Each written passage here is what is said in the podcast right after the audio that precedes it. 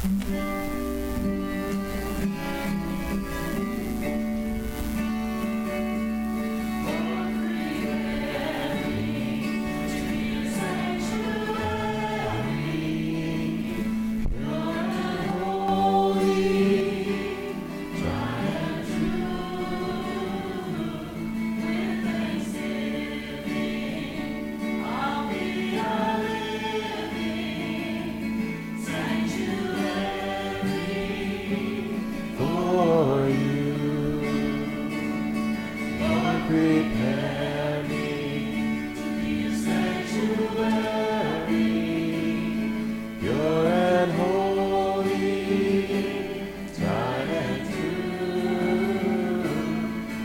thanksgiving, I'll be a living sanctuary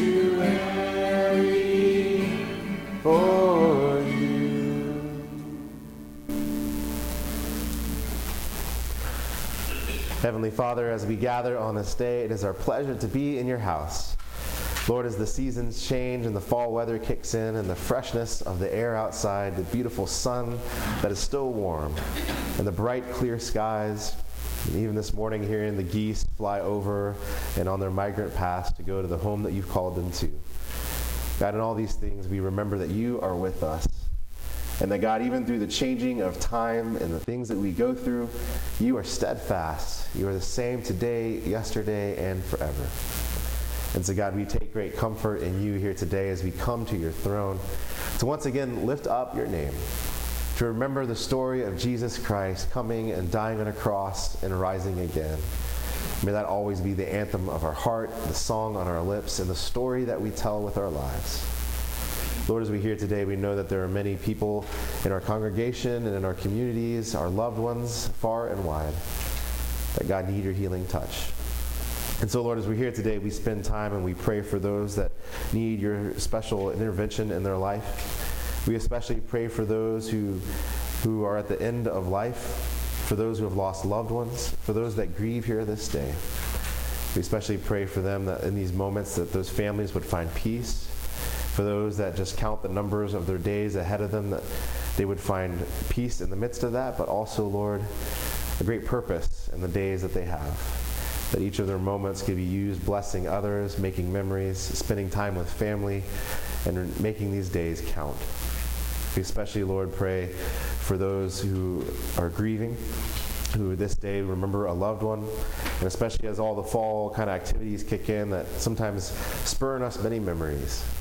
We pray that our loved ones that are apart from us, Lord, could be remembered, that they're through the tears or even laughter, that their memories would still be with us, and that we would cherish them, and that by the way we live, we would honor the ways in which they showed us how to follow you and what it meant to be your child. God, as we hear, we also lift up those who are sick, those in hospitals. We lift up the healthcare workers that are, of course, still feeling the effects of the worldwide pandemic. We pray for each of these. We pray for healing where it's needed. We pray for strength where it's needed. We pray for just a willingness to keep going and a just ability to keep one foot in front of the other. And that no matter what we face, God, that you would upgird us and give us strength to mount on eagle's wings. As we hear today, God, we lift up those who are still searching for jobs, those who have had dreams either delayed or smashed to the ground, those who have lost not only loved ones, but also just dreams and hopes or even material things of this earth that we need through this pandemic. We pray for those that are searching for homes, especially those that are from other nations that have been rocked by devastation, and that, Lord, are seeking refuge in other places that leave all their belongings behind and take with them only the very basic of things in their family. We pray for these, that they could find rest somewhere, and that God, that they would be provided for. Lord, as we're here today, we lift up not only these things, but we lift up the different challenges our world faces, whether it's just the challenge of politics that are very polarized, whether, Lord, it's just the, the dynamic of living in a world that constantly has natural disasters. We pray for each of these. We pray for the rebuilding process that's going on in many places affected by hurricanes and floods, earthquakes, disasters, and fires. We pray for them. And Lord, we especially pray for all those organizations that are out there that have boots on the ground that are helping these people, including our own denomination, Lord, that you bless their service and that through whatever ways we can give and bless those and make those efforts possible, God bless the givers as well. Lord, as we hear today, we also just lift up our country. We lift up the world. We pray for world peace. We pray for just your light to reign and to shine, and for the ability for our Christians to lead the way in a world that loves each other. God, we pray for your church worldwide as well as this church local here. May we always be seeking your will, doing what you've called us to do, and loving others as the way you've called us to love. Finally, God, we pray for ourselves that we could become more like you.